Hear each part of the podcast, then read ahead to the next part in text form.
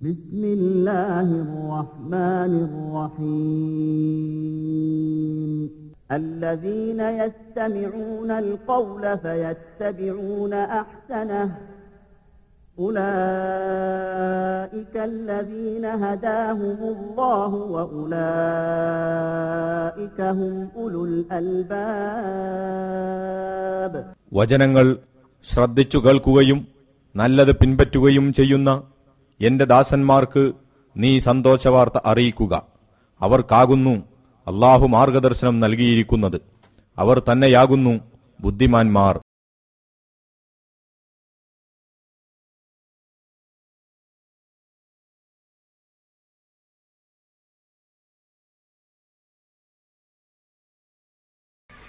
ചോദ്യം ചോദിക്കാൻ ഉദ്ദേശിക്കുന്ന ആളുകൾ വലതുവശത്തുള്ള മൈക്ക് പോയിന്റിലേക്ക് കടന്നു വരണമെന്ന് അഭ്യർത്ഥിക്കുന്നു.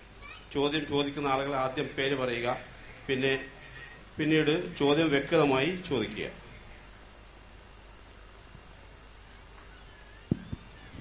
അസ്സാമലൈക്കും എന്റെ പേര് റിയാസ് സ്ഥലം ചങ്ങരംകുളം. അക്ബർ സാറിന്റെ പ്രസംഗത്തിൽ പറഞ്ഞത് ഭൂമിയിലുള്ളവരോട് നിങ്ങൾ കരുണ കാണിച്ചാൽ ആകാശത്തുള്ളവൻ നിങ്ങളോട് കരുണ കാണിക്കും. അതിനർത്ഥം ആത്യന്തികമായിട്ട് സ്വർഗം ലഭിക്കും. ഈ വിഷയത്തിൽ കാരുണ്യം കാണിച്ചാൽ അള്ളാഹുവിന്റെ സ്വർഗം കിട്ടണമെങ്കിലുള്ള ബേസിക് ക്വാളിഫിക്കേഷൻ എന്താണ്? അതൊരു പബ്ലിസിറ്റി സ്റ്റണ്ട് പുന്റെ രൂപത്തിലേക്ക് എത്തുന്നതാണോ? അല്ല വലത് കൈ കൊടുത്താൽ ഇടത് കൈ അറിയണമെന്നുള്ള രൂപത്തിലാണോ? എനിക്ക് അറിയേണ്ടത് അതിന്റെ ബേസിക് ആയിട്ട് അവന്റെ വിശ്വാസപരം അശ്വതു അല്ലാ ഇലാഹില്ല അശ്വതു അന്ന മുഹമ്മദ് റസൂലുള്ള എന്ന് പറയുന്ന രൂപത്തിൽ ജീവിക്കുന്നവരുടെ കാരുണ്യം മാത്രമാണോ പടച്ചതമ്പുരാൻ സ്വീകരിക്കുക? അതല്ലെങ്കിൽ മദർ തെരേസയെ പോലുള്ള ആളുകളിലേക്ക് ജീവകാരുണ്യം പടച്ചതമ്പുരാൻ സ്വീകരിക്കുമോ വിശദമായ ഒരു മറുപടിയാണ് ഞാൻ പ്രതീക്ഷിക്കുന്നത്. ജസാഖല്ലാഹു മഹർ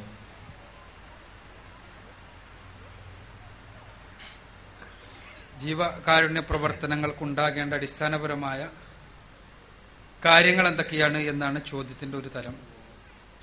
അതേപോലെ തന്നെ കേവലമായ പ്രകടനാത്മകമായ ഈ ജീവകാരുണ്യ പ്രവർത്തനങ്ങൾ സ്വീകരിക്കപ്പെടുമോ എന്നാണ് ചോദ്യത്തിന്റെ രണ്ടാമത്തെ തരം.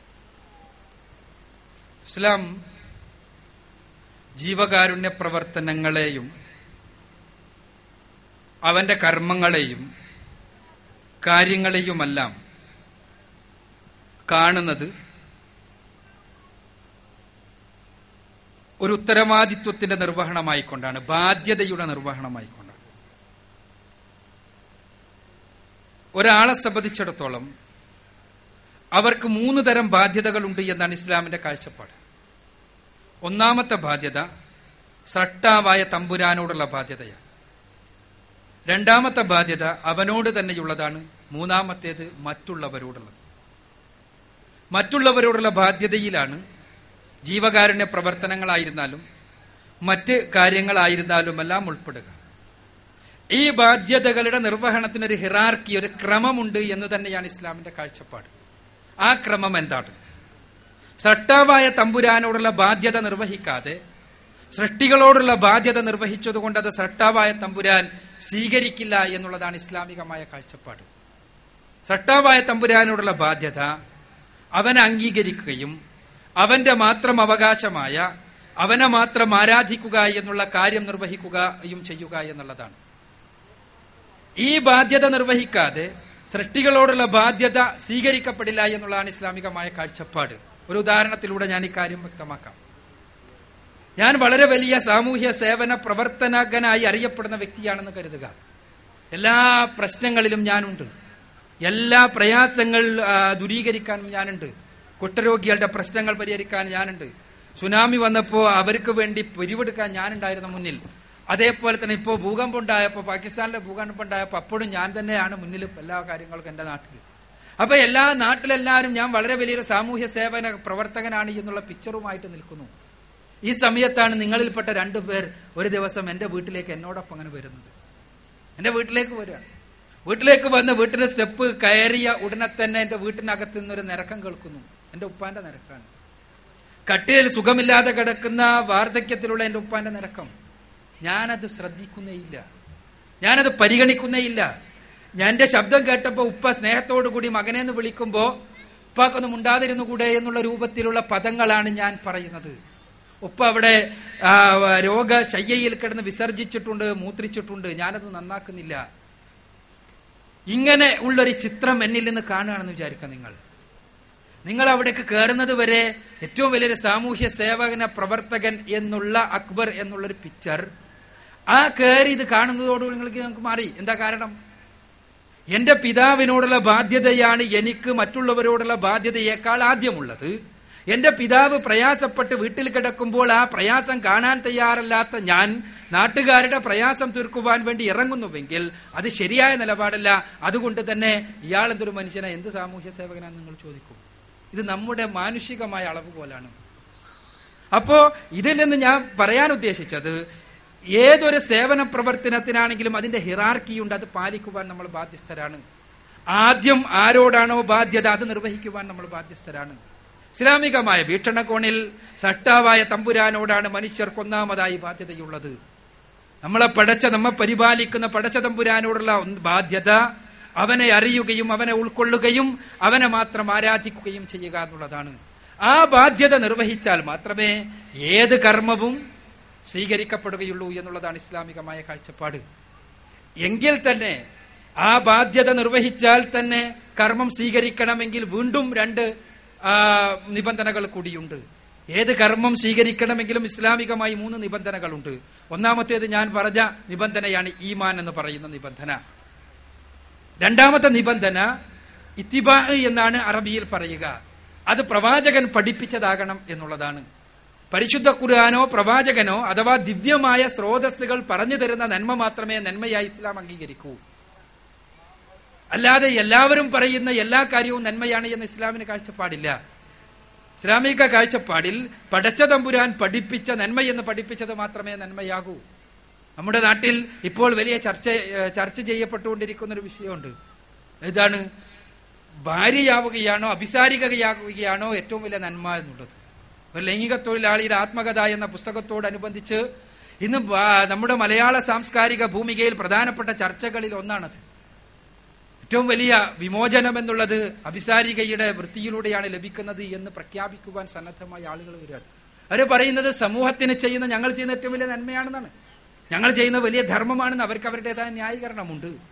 ഞാൻ സൂചിപ്പിക്കുന്നത് അത് നന്മയാവില്ല ഇസ്ലാമിക വീക്ഷണത്തിൽ. എന്തുകൊണ്ടാണ് പ്രവാചകൻ അത് തിന്മയായിട്ടാണ് പഠിപ്പിച്ചത്? അങ്ങനെ ഓരോ കാര്യങ്ങളും. ഒരാൾ ജീവിതം മുഴുവനും വിവാഹ ജീവിതത്തിൽ ഏർപ്പെടാതെ മതത്തിനു വേണ്ടി ഒടിഞ്ഞു വെക്കുകയാണെങ്കിൽ ഇസ്ലാമിക വീക്ഷണത്തിൽ നന്മയാവില്ല. അപ്പോൾ ഞാൻ സൂചിപ്പിക്കുന്നത് നന്മയാകണമെങ്കിൽ പരിശുദ്ധ ഖുരാനോ പ്രവാചക ചര്യയോ അഥവാ ദിവ്യമാണ് എന്ന് ഉറപ്പുള്ള സ്രോതസ്സുകൾ നന്മയാണ് എന്ന് പഠിപ്പിക്കുന്നതാകണം. മൂന്നാമത്തെ നിബന്ധന ഇതാണെങ്കിലും ഈ ചെയ്യുന്ന കർമ്മം പടച്ചതമ്പുരാന്റെ പ്രതിഫലം മാത്രം കാക്ഷിച്ചുകൊണ്ടാകണം.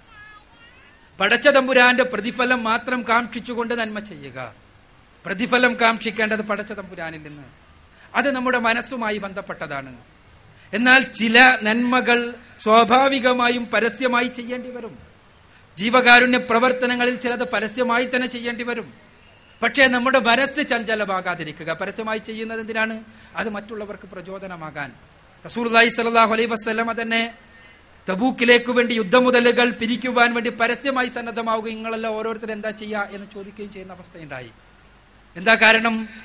അത് ഓരോരുത്തരും ചെയ്തത് മറ്റുള്ളവർക്ക് പ്രചോദനമായി മാറാൻ. ഇസ്ലാമിക രംഗത്തേക്ക് ഈ ജീവ അന്നത്തെ ഇസ്ലാമികമായ യുദ്ധത്തിനു വേണ്ടിയുള്ള വിഭവ സമാഹരണത്തിൽ എല്ലാവർക്കും പ്രചോദനമായി തീരാൻ പരസ്യമായിട്ടാണ് റസൂൽ സ്വലാം വിഭവ സമാഹരണം നടത്തിയത്.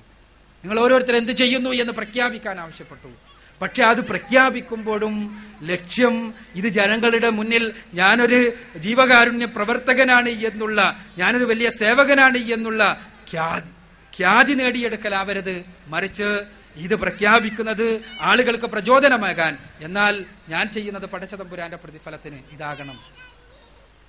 അപ്പോ അങ്ങനെ അതുകൊണ്ടാണ് നാം സാമൂഹികമായ പല സാമൂഹ്യ സേവന പ്രവർത്തനങ്ങളും പരസ്യമായി പ്രഖ്യാപിച്ചുകൊണ്ട് ആളുകളെ പങ്കെടുപ്പിച്ചുകൊണ്ട് ചെയ്യുവാൻ സന്നദ്ധമാകുന്നത് എന്നുകൂടി അനുബന്ധമായി ചേർക്കുകയാണ്.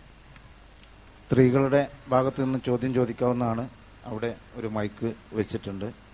അവിടെ നിന്ന് എഴുതി ലഭിച്ച ഒരു ചോദ്യം. കട്ടവന്റെ കൈമുറിക്കുന്നതാണോ റസൂൽ സല്ലാ അലൈഹി കാരുണ്യം? ഇത് പ്രാകൃതമല്ലേ? വ്യഭിചാരം ചെയ്താൽ എറിഞ്ഞു കൊല്ലുന്നതാണോ കാരുണ്യം? ലൂക്കോസിന്റെ സുവിശേഷത്തെ പറ്റി പറഞ്ഞല്ലോ. അങ്ങനെ ഒരു വാക്യം ബൈബിളിലില്ല.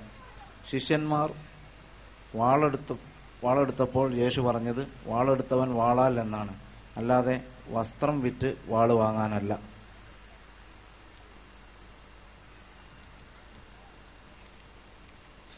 ഇത് ആരാണ് ചോദ്യകർത്താവ് അറിയില്ല ഏതായിരുന്നാലും ചോദ്യകർത്താക്കളോട് എന്റെ ഒരു അഭ്യർത്ഥന നമ്മളിതൊരു തുറന്ന ചർച്ചയാണ്. തുറന്ന ചർച്ചയിൽ തുറന്ന് തന്നെ ചർച്ച ചെയ്യുക നമുക്കെന്തിനാണ് ഒരു ഒരു അനോണിമസ് ലെറ്ററിന്റെ ഒരു കാര്യമില്ലല്ലോ എന്നാണ്. നിങ്ങൾക്ക് ചോദിക്കാം നേരിട്ട് തന്നെ ചോദിക്കാം. അതിനുള്ള ഏത് മതത്തിന്റെ ഏത് ആദർശമാണെങ്കിലും ചോദ്യം ചെയ്യാൻ ധൈര്യം കാണിക്കുക എന്നുള്ളതാണ് നമുക്ക് ആദ്യമായി പറയാനുള്ളത്.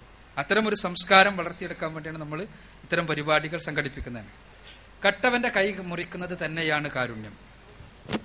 വ്യഭിചരിച്ചവനെ അടിക്കുന്നതും കൊല്ലുന്നതും തന്നെയാണ് കാരുണ്യം. കാരുണ്യത്തെ കാരുണ്യത്തിന്റെ തലത്തിൽ കാണണമെന്ന് മാത്രം.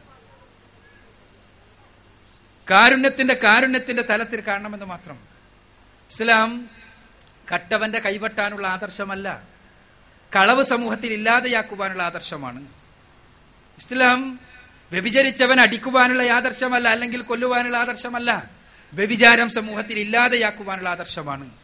ഇസ്ലാം കൊന്നവനെ കൊല്ലുവാൻ വേണ്ടിയുള്ള ആദർശമല്ല കൊലപാതകം സമൂഹത്തിൽ ഇല്ലാതെയാക്കുവാനുള്ള ആദർശമാണ്. അതിന്റെ ഭാഗമായിട്ടാണ് ഇസ്ലാമിലെ ശിക്ഷാ നിയമങ്ങളെ ഇസ്ലാം കാണുന്നത്.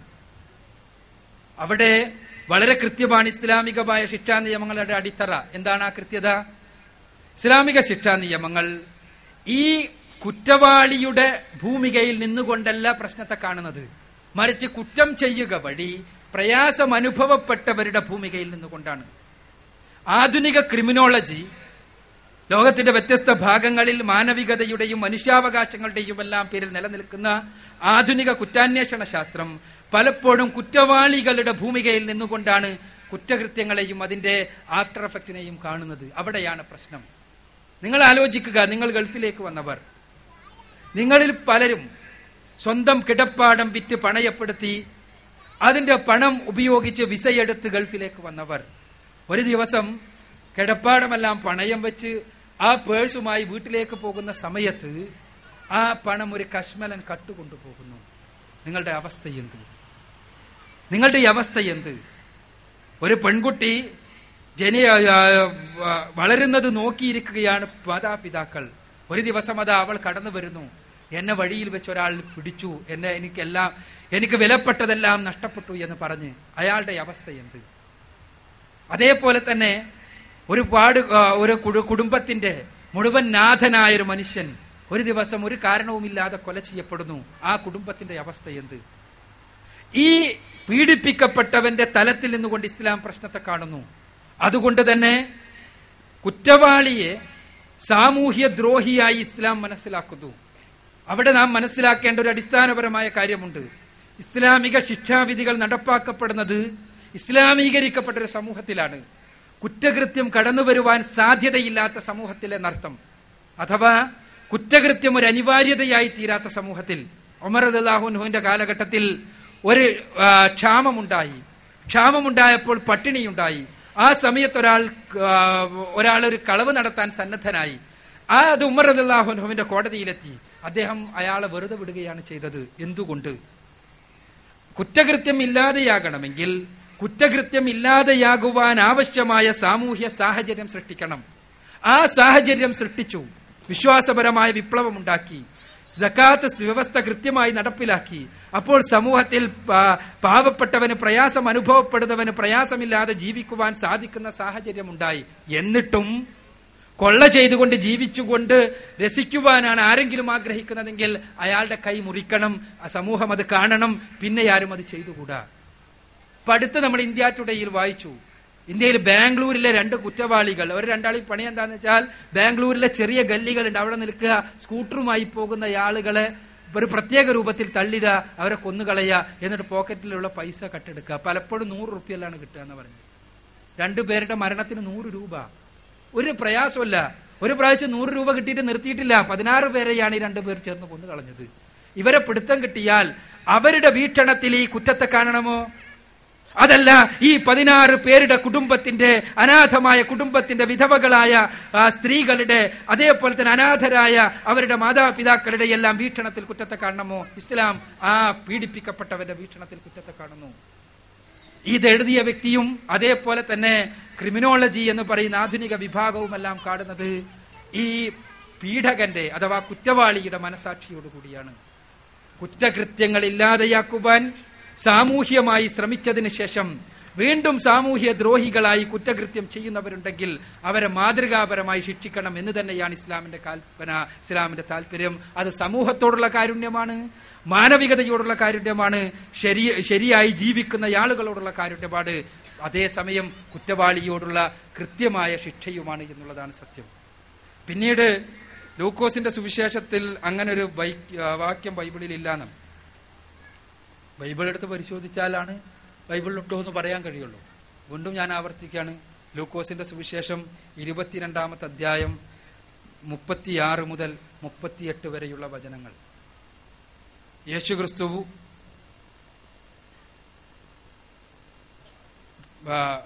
ഗത്സമേനയിൽ ചെല്ലുന്നു. അവിടെ നിന്ന് പ്രാർത്ഥിക്കാൻ വേണ്ടി പോകുന്നു. ഈ സമയത്ത് നിങ്ങൾ മടിശീലയുള്ളവർ മടിശീല എടുക്കട്ടെ. നിങ്ങളിൽ വാളുള്ളവർ വാളെടുക്കട്ടെ വാളില്ലെങ്കിൽ നിങ്ങളുടെ കുപ്പായം വിറ്റിട്ടെങ്കിലും നിങ്ങൾ വാൾ വാങ്ങട്ടെ എന്ന് ചോദിച്ചു. പറഞ്ഞു. അപ്പൊ ശിഷ്യന്മാർ പറഞ്ഞു കർത്താവേ ഞങ്ങളുടെ കയ്യിൽ രണ്ട് വാളുണ്ടല്ലോ.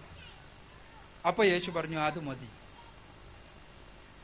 ഇത് എന്താണ്? എന്ന് ഗ്ലൂക്കോസിന്റെ സുവിശേഷം വായിച്ചിട്ട് മറുപടി പറയുക. യഥാർത്ഥത്തിൽ യേശു ക്രിസ്തു ഇത്തരം ഒരു അവസരത്തിൽ യേശു എന്നല്ല ആരും പറയും. അദ്ദേഹത്തെ ആകെ സംരക്ഷിക്കാൻ ആകെ ഏതാ പന്ത്രണ്ട് ശിഷ്യന്മാരുള്ളൂ. ഈ സമയത്ത് അദ്ദേഹത്തെ തെരഞ്ഞിട്ട് പിലാത്തോസിന്റെ പടയാളികൾ നടക്കുന്നു.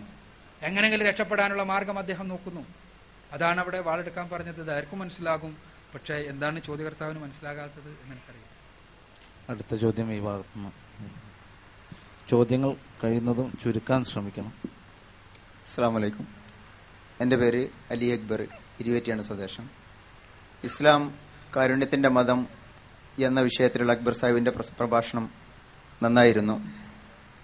ഇസ്ലാമിലെ കാരുണ്യത്തെക്കുറിച്ച് ഏതാനും ദിവസങ്ങൾക്ക് മുൻപ് ദുബൈക്ക് മറ്റൊരു പ്രഭാഷണം കൂടി കേൾക്കുവാനുള്ള ഭാഗ്യമുണ്ടായി. മനോഹരമായിരുന്നു ആ പ്രഭാഷണം. പിന്നീട് പ്രഭാഷകനെക്കുറിച്ച് അന്വേഷിച്ചപ്പോൾ അദ്ദേഹം നമസ്കരിക്കാറില്ല എന്നാണ് കിട്ടിയ മറുപടി. നേരിട്ട് ചോദിച്ചവരോട് പറഞ്ഞത് എനിക്ക് ഹിദായത്ത് കിട്ടുവാൻ വേണ്ടി നിങ്ങൾ നിങ്ങളുടെ കാരുണ്യവാനായ അള്ളാഹുവിനോട് പ്രാർത്ഥിക്കുക എന്നായിരുന്നു. ഒരു പ്രബോധനം എന്ന നിലയ്ക്ക് അക്ബർ സാഹിബിനോട് എനിക്ക് ചോദിക്കുവാനുള്ളത് ഈ രീതിയിൽ ഹിദായത്ത് ലഭിച്ചിട്ടില്ലാത്ത ഒരാളെ പ്രബോധനത്തിന് വേണ്ടി ഉപയോഗപ്പെടുത്തുന്നതിന്റെ ഇസ്ലാമികമായ മാനം എന്താണ്? അവർക്ക് വേദി നൽകുന്നതിന്റെ ഇസ്ലാമികമായ രീതി എന്താണ്? അസ്ലാം ആരെയാണ് അദ്ദേഹം ഉദ്ദേശിച്ചതെന്ന് എനിക്കറിയില്ല. ഏതായിരുന്നാലും ഇസ്ലാമിക പ്രബോധനം എന്ന് പറഞ്ഞാൽ അത് മുസ്ലിങ്ങൾ നിർവഹിക്കേണ്ട ഒരു ഉത്തരവാദിത്വമാണ്. അത് നിർവഹിക്കുക എന്ന് പറഞ്ഞാൽ തന്നെ നമ്മൾ അനുഭവിച്ച ഒരു ഒരു ഒരു പ്രോഡക്റ്റിനെയാണ് നമ്മൾ ജനങ്ങളുടെ മുന്നിൽ സമർപ്പിക്കുന്നത്. തീർച്ചയായും സ്വയം അനുഭവിച്ച സ്വയം ഉൾക്കൊണ്ട് അതിന്റെ ആദർശപരമായ മഹിമ മനസ്സിലാക്കിയ ഒരു ആദർശത്തെയാണ് ലോകത്തിന്റെ മുന്നിൽ നാം സമർപ്പിക്കുന്നത്.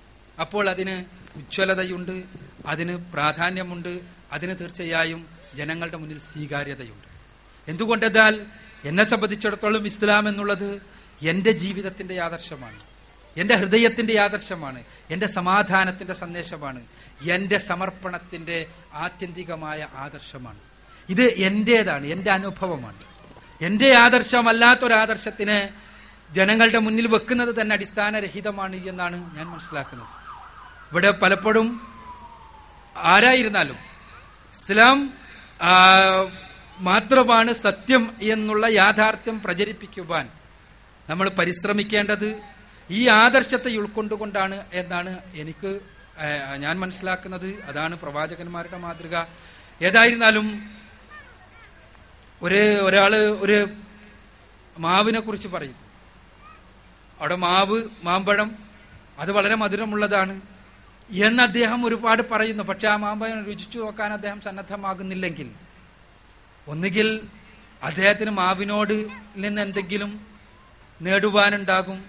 അതല്ലെങ്കിൽ അദ്ദേഹം ഒരു അദ്ദേഹത്തിന്റെ വർത്തമാനം കേവലം ഒരു വർത്തമാനം മാത്രമാണ് എന്ന് മനസ്സിലാക്കാൻ മാത്രമേ നിർവാഹമുള്ളൂ. ആരായിരുന്നാലും അവരെ പ്രോത്സാഹിപ്പിക്കേണ്ടതുണ്ട് എന്ന് എനിക്ക് തോന്നുന്നില്ല. ഒരു ചോദ്യം കൂടി ഈ ഭാഗത്ത് നിന്ന് ഒരുപാട് ആളുകൾ ഇവിടെ ക്യൂ നിൽക്കുന്നുണ്ട്. അസ്സാം വലൈക്കും എന്റെ പേര് ഷമീർ. ചങ്ങനാശ്ശേരിയിൽ നിന്ന് അജ്മാനിൽ പബ്ലിക് റിലേഷൻ വർക്ക് ചെയ്യുന്നു. എന്റെ ചോദ്യം ഇസ്ലാം കാരുണ്യത്തിന്റെയും സമാധാനത്തിന്റെയും മതമാണെന്ന് ഞാനും മുസ്ലിം സമൂഹവും വിശ്വസിക്കുന്നുണ്ട്. എങ്കിൽ പിന്നെ എന്തുകൊണ്ടാണ് ഇസ്ലാം ഇസ്ലാമിന്റെ പേരിൽ മതമൗലികവാദികളും തീവ്രവാദികളും തീവ്രവാദി സംഘടനകളും ഉണ്ടാകുന്നത്. കാരണം ഇതിന്റെയൊക്കെ ചുക്കാൻ പിടിക്കുന്നത് പല മതപണ്ഡിതന്മാരുമാണല്ലോ. ഇതിൽ നിന്ന് മനസ്സിലാകുന്നത് ഇസ്ലാം കുറച്ചെങ്കിലും തീവ്രവാദത്തെ പ്രോത്സാഹിപ്പിക്കുന്നു എന്നല്ലേ? ഇസ്ലാം കാരുണ്യത്തിന്റെ മതമാണെങ്കിൽ എന്തുകൊണ്ട് മുസ്ലിങ്ങൾക്കിടയിൽ നിന്ന് ഭീകരവാദം ഉണ്ടാകുന്നു എന്നാണ് ചോദ്യത്തിന്റെ കാതൽ. ഇസ്ലാം കാരുണ്യത്തിന്റെ മതമാണ് എന്ന് പറയുമ്പോൾ നമ്മൾ അടിസ്ഥാനപരമായി മനസ്സിലാക്കേണ്ടത് പരിശുദ്ധ ഖുർആാനും പ്രവാചക ചര്യയും കാരുണ്യമാണ് ലോകത്ത് പഠിപ്പിക്കുന്നത് എന്ന്. ഈ പരിശുദ്ധ ഖുർആാനും പ്രവാചക ചര്യയും പഠിപ്പിക്കുന്ന കാരുണ്യത്തിന്റെ യാദർശത്തെ തെറ്റിദ്ധരിപ്പിക്കുക എന്നുള്ളത് തങ്ങളുടെ ജീവിത ദൗത്യമായി സ്വീകരിച്ച ആളുകൾ ഇവിടെയുണ്ട്. ഞാൻ എന്റെ പ്രഭാഷണത്തിൽ തന്നെ സൂചിപ്പിച്ചതുപോലെ ഇസ്ലാം ഒന്നാം നമ്പർ ശത്രുവായി മാറുന്നത് ചൂഷകനാണ്. ചൂഷണം എന്നുള്ളത് ഇന്ന് മാർക്കറ്റിംഗിന്റെ രൂപത്തിലാണ് നമ്മുടെ മുന്നിൽ പ്രത്യക്ഷപ്പെടുന്നത്. ആഗോളീകരണം എന്ന് പറഞ്ഞാലും അതല്ലെങ്കിൽ വേറെ എന്തെങ്കിലും പറഞ്ഞാലും ഏത് രൂപത്തിൽ പറഞ്ഞായിരുന്നാലും ചൂഷണം ഇന്ന് നമ്മുടെ മുന്നിൽ പ്രത്യക്ഷപ്പെടുന്നത് മാർക്കറ്റിന്റെ രൂപത്തിലാണ്. മാർക്കറ്റിംഗിന്റെ വക്താക്കളെ സംബന്ധിച്ചിടത്തോളം മാർക്കറ്റിനെ സ്നിഗ്ധമാക്കാൻ അവർ ഉപയോഗിക്കുന്ന കാര്യങ്ങൾ ഒന്ന് മദ്യം മറ്റൊന്ന് ലോട്ടറി മറ്റൊന്ന് പലിശ മറ്റൊന്ന് സ്ത്രീ സൗന്ദര്യം മറ്റൊന്ന് സ്ത്രീയുടെ സദാചാരം. ഇതെല്ലാമാണ്. മാർക്കറ്റിങ്ങിനെ സ്നിഗ്ധമാക്കണമെങ്കിൽ ഇതെല്ലാം ഉള്ളതല്ലാത്ത ഒരു മാർക്കറ്റിംഗ് രീതികൾ രീതി അവർക്ക് പരിചയമില്ല. അതുകൊണ്ട് തന്നെ അവരുടെ മാർക്കറ്റിംഗിന്റെ ചൂഷണത്തിന് ഇസ്ലാം സ്വാഭാവികമായി എതിരായി തീരുന്നു ഇസ്ലാം അവരുടെ മാർക്കറ്റിംഗിനെ സ്നിഗ്ധമാക്കുന്ന കാര്യങ്ങളോടെല്ലാം പുറംതിരിഞ്ഞു നിൽക്കുന്നു എന്ന് വ്യക്താണല്ലോ ഇസ്ലാം മദ്യത്തിനെതിരെ ഇസ്ലാം ചൂതാട്ടത്തിനെതിരെ ലോട്ടറിക്കെതിരെ ഇസ്ലാം പലിശക്കെതിരെ ഇസ്ലാം സ്ത്രീ സൗന്ദര്യത്തെ പ്രദർശന വസ്തുവാക്കുന്നതിനെതിരെ ഇസ്ലാം സ്ത്രീയെ കച്ചവടവൽക്കരിക്കുന്നതിനെതിരെ. അപ്പൊ അങ്ങനെയാകുമ്പോൾ സ്വാഭാവികമായി ഇസ്ലാമിനോട് എതിരാകുന്നു മാർക്കറ്റിംഗിന്റെ വക്താക്കൾ. അതോടൊപ്പം തന്നെ ആധുനിക യുഗത്തിൽ സംഭവിച്ച ഒരു കാര്യമുണ്ട്. അതെന്താണ്? കുരിശു യുദ്ധങ്ങൾക്ക് ശേഷം ഉണ്ടായൊരു കാര്യം. മതത്തെ ആത്മീയവൽക്കരിക്കുന്നയാളുകൾ അതല്ലെങ്കിൽ മതം കേവലം ആത്മീയത മാത്രമാണ് എന്ന് പറയുന്ന ആളുകൾ മതത്തിന് ആത്മീയ മേഖലയിൽ വ്യക്തിയും പള്ളിയും തമ്മിലുള്ള അതല്ലെങ്കിൽ വ്യക്തിയും പുരോഹിതനും തമ്മിലുള്ള കേവല ബന്ധത്തിന്റെ അടിസ്ഥാനത്തിലുള്ള കാര്യങ്ങൾ മാത്രമേ ഉള്ളൂ എന്നും ജീവിതത്തിന്റെ സകല മാനങ്ങളും ഇത് ഇവർക്ക് കൊടുക്കണമെന്നും അഥവാ മറ്റുള്ളവർ ഏറ്റെടുക്കട്ടെ എന്നും തീരുമാനിച്ചിട്ടുള്ള ആളുകൾ. അവരും ഈ മാർക്കറ്റിംഗിന്റെ വക്താക്കളും തമ്മിൽ ഉള്ള ഒരു അവിഹിത ബന്ധമുണ്ട് ലോകത്ത്. അത് സ്വാഭാവികമാണ്. അവരെ സംബന്ധിച്ചിടത്തോളം ആത്മീയത എന്ന് പറയുന്ന മേഖലകളിൽ മാത്രമാണ് അവരുടെ പണി. ഇവരെ സംബന്ധിച്ചിടത്തോളം ആത്മീയതയെയും എങ്ങനെ കച്ചവടവൽക്കരിക്കാമെന്നാണ് ഇവരുടെ ചിന്ത. ഇവർ രണ്ടുപേരും കൂടിയുള്ള അവിഹിത ബന്ധം. ഇത് കുരിശു യുദ്ധത്തിന് ശേഷം കുറെ കൂടി പ്രകടമായി.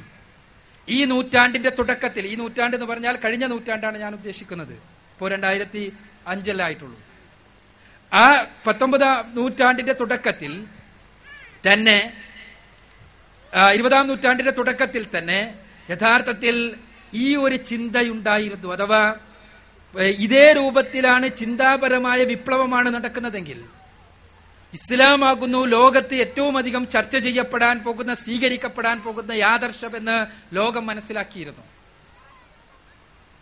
ഇതിന് കാരണമുണ്ട്. അതൊരുപാട് വിശദീകരിക്കേണ്ടി വരും. ഞാൻ ഒരു ചോദ്യോത്തരത്തിന്റെ പരിധിയിൽ ഒതുങ്ങുന്നതല്ല. ന്യൂട്ടോണിയൻ ഫിസിക്സിന്റെ ആഗമനത്തിന് ശേഷം Michael H Hart the hundred എന്ന പുസ്തകത്തിൽ ലോകത്തെ ചരിത്രത്തെ സ്വാധീനിച്ച രണ്ടാമത്തെ വ്യക്തിയായി പറഞ്ഞിട്ടുള്ളത് സർ ഐസക് ന്യൂട്ടണയാണ് അതിന് കാരണമുണ്ട്. ന്യൂട്ടോണിയൻ ഫിസിക്സിന്റെ ആഗമനത്തിന് ശേഷം ചിന്താപരമായ വലിയൊരു വിപ്ലവമാണ് സാധാരണക്കാരനിൽ ഉണ്ടായത്. അതോടനുബന്ധമായി സാമൂഹ്യ ശാസ്ത്രജ്ഞന്മാർ പറഞ്ഞു if any religion has a chance of conquering England Europe that is Islam ഇത് ബർണാഡ് പദങ്ങളാണ്. അത് ഏതെങ്കിലും ഒരു ആദർശത്തിന് ഇംഗ്ലണ്ടിനെ അല്ല യൂറോപ്പിനെ തന്നെ ഗ്രസിക്കാൻ കഴിയുമെങ്കിൽ കീഴ്പ്പെടുത്താൻ കഴിയുമെങ്കിൽ അത് ഇസ്ലാമിനാണ് എന്ന് അദ്ദേഹം കണ്ടു. തീർച്ചയായും ഈ ഇതിനെ ഇതിനെ കാണേണ്ടവർ കണ്ടില്ല. എന്നാൽ ആരാണോ ഇസ്ലാമിന്റെ ശത്രുക്കളായി നിന്നത് അവരിത് കൃത്യമായി മനസ്സിലാക്കി. ചിന്തിക്കുന്ന മനുഷ്യരുടെ മുന്നിൽ ഇസ്ലാമിന്റെ കാരുണ്യ സന്ദേശം ഇസ്ലാമിന്റെ യുക്തിയിൽ അധിഷ്ഠിതമായ ഭക്തി എന്ന സന്ദേശം ഇസ്ലാമിന്റെ ആത്മീയത എന്നത് ജീവിത വിമലീകരണത്തിന് എന്ന സന്ദേശം ഇസ്ലാമിന്റെ വിമോചനത്തിലൂടെയുള്ള വിമലീകരണം എന്നുള്ള സന്ദേശം ആളുകളുടെ മുന്നിലെത്തിയാൽ തങ്ങളുടെ താല്പര്യങ്ങൾ അവർ മനസ്സിലാക്കി. അവർ സ്വാഭാവികമായി തന്നെ പടച്ചടച്ചു. ഇസ്ലാമിലെ ഇസ്ലാമിനെ ആരും പഠിക്കാൻ പാടില്ല. ഇസ്ലാമിലേക്ക് ശ്രദ്ധിക്കാൻ തന്നെ പാടില്ല. അതിനെന്താ മാർഗം? അതിന് ഇസ്ലാമിനെ തെറ്റിദ്ധരിപ്പിക്കുവാൻ പറ്റുന്ന ഒരു സ്ലോഗൻ ഇസ്ലാമിസ് ടെററിസം. ഈ സ്ലോഗൻ മുതലാളിത്തത്തിന്റെ ഏറ്റവും ശക്തമായ ആയുധമായ മീഡിയ ഉപയോഗിച്ച് സാധാരണക്കാരന്റെ ഹൃദയങ്ങളിൽ സന്നിവേശിപ്പിച്ചു. മീഡിയ എന്നതൊരു ആയുധമാണ് മീഡിയ എന്നത് കേവലമായ വാർത്താ പ്രക്ഷേപണത്തിനുള്ള ഒരു ഉപാധിയല്ല. മറിച്ച് അതൊരായുധമാണ് എന്ന് പറയുന്നത് നോം ചോംസ്കിയെ പോലെയുള്ള എഡ്വേർഡ് സൈദിനെ പോലെയുള്ള മീഡിയ രംഗത്ത് അധികായന്മാരാണ് അത് ആയുധമാകുന്നത് എങ്ങനെയാണ്? ആറ്റം ബോംബ് എതിർക്കപ്പെടുന്ന എതിർക്കുന്നവന്റെ പൂർണമായി ആ രാജ്യമടക്കം എല്ലാം നശിപ്പിക്കുമെങ്കിൽ ന്യൂട്രോൺ ബോംബ് ജീവനുള്ള വസ്തുക്കളെ മാത്രം കണ്ടുപിടിച്ച് നശിപ്പിക്കുമെങ്കിൽ മീഡിയ എന്ന ആയുധം ശത്രുവിന്റെ ഹൃദയത്തിനകത്തേക്ക് ഇറങ്ങി ആത്മാവിനകത്തേക്ക് ഇറങ്ങി അവനെ തന്നെ അവന്റെ ശത്രുവാക്കി മാറ്റും എന്നാണ് മീഡിയ രംഗത്തെ വിദഗ്ധർ പറഞ്ഞത്. അതുകൊണ്ട് തന്നെ ഇസ്ലാമിസ് ടെററിസം എന്നുള്ള മുദ്രാവാക്യം അത് രണ്ട് തലങ്ങൾ വെച്ചുകൊണ്ടാണ് മീഡിയ ജനങ്ങളെ പഠിപ്പിക്കാൻ തുടങ്ങിയത്. നമുക്ക് തന്നെ അറിയാലോ മീഡിയയുടെ ഡബിൾ സ്റ്റാൻഡേർഡ് മീഡിയയുടെ ഡബിൾ സ്റ്റാൻഡേർഡിനെ കുറിച്ച് ആർക്കും പറഞ്ഞു കൊടുക്കേണ്ട ആവശ്യമില്ല. ഒരു സയന്റിഫിക് എക്സ്പെരിമെന്റിനെ കുറിച്ചുള്ള ഒരു ന്യൂസ് ഇങ്ങനെ പറയാണ്. പറയുമ്പോൾ സയന്റിസ്റ്റിനെ കാണിക്കുന്നു. സയന്റിസ്റ്റിന് നല്ല താടിയുണ്ട്. ഈ സമയത്ത് ആ താടി നമ്മുടെ എല്ലാം മനസ്സിൽ എന്തിന്റെ ചിഹ്നമാണ്? അയാളുടെ സയന്റിഫിക് ഇൻക്വസ്റ്റിന്റെ ചിഹ്നമാണ്. ശാസ്ത്രത്വരയുടെ ചിഹ്നം.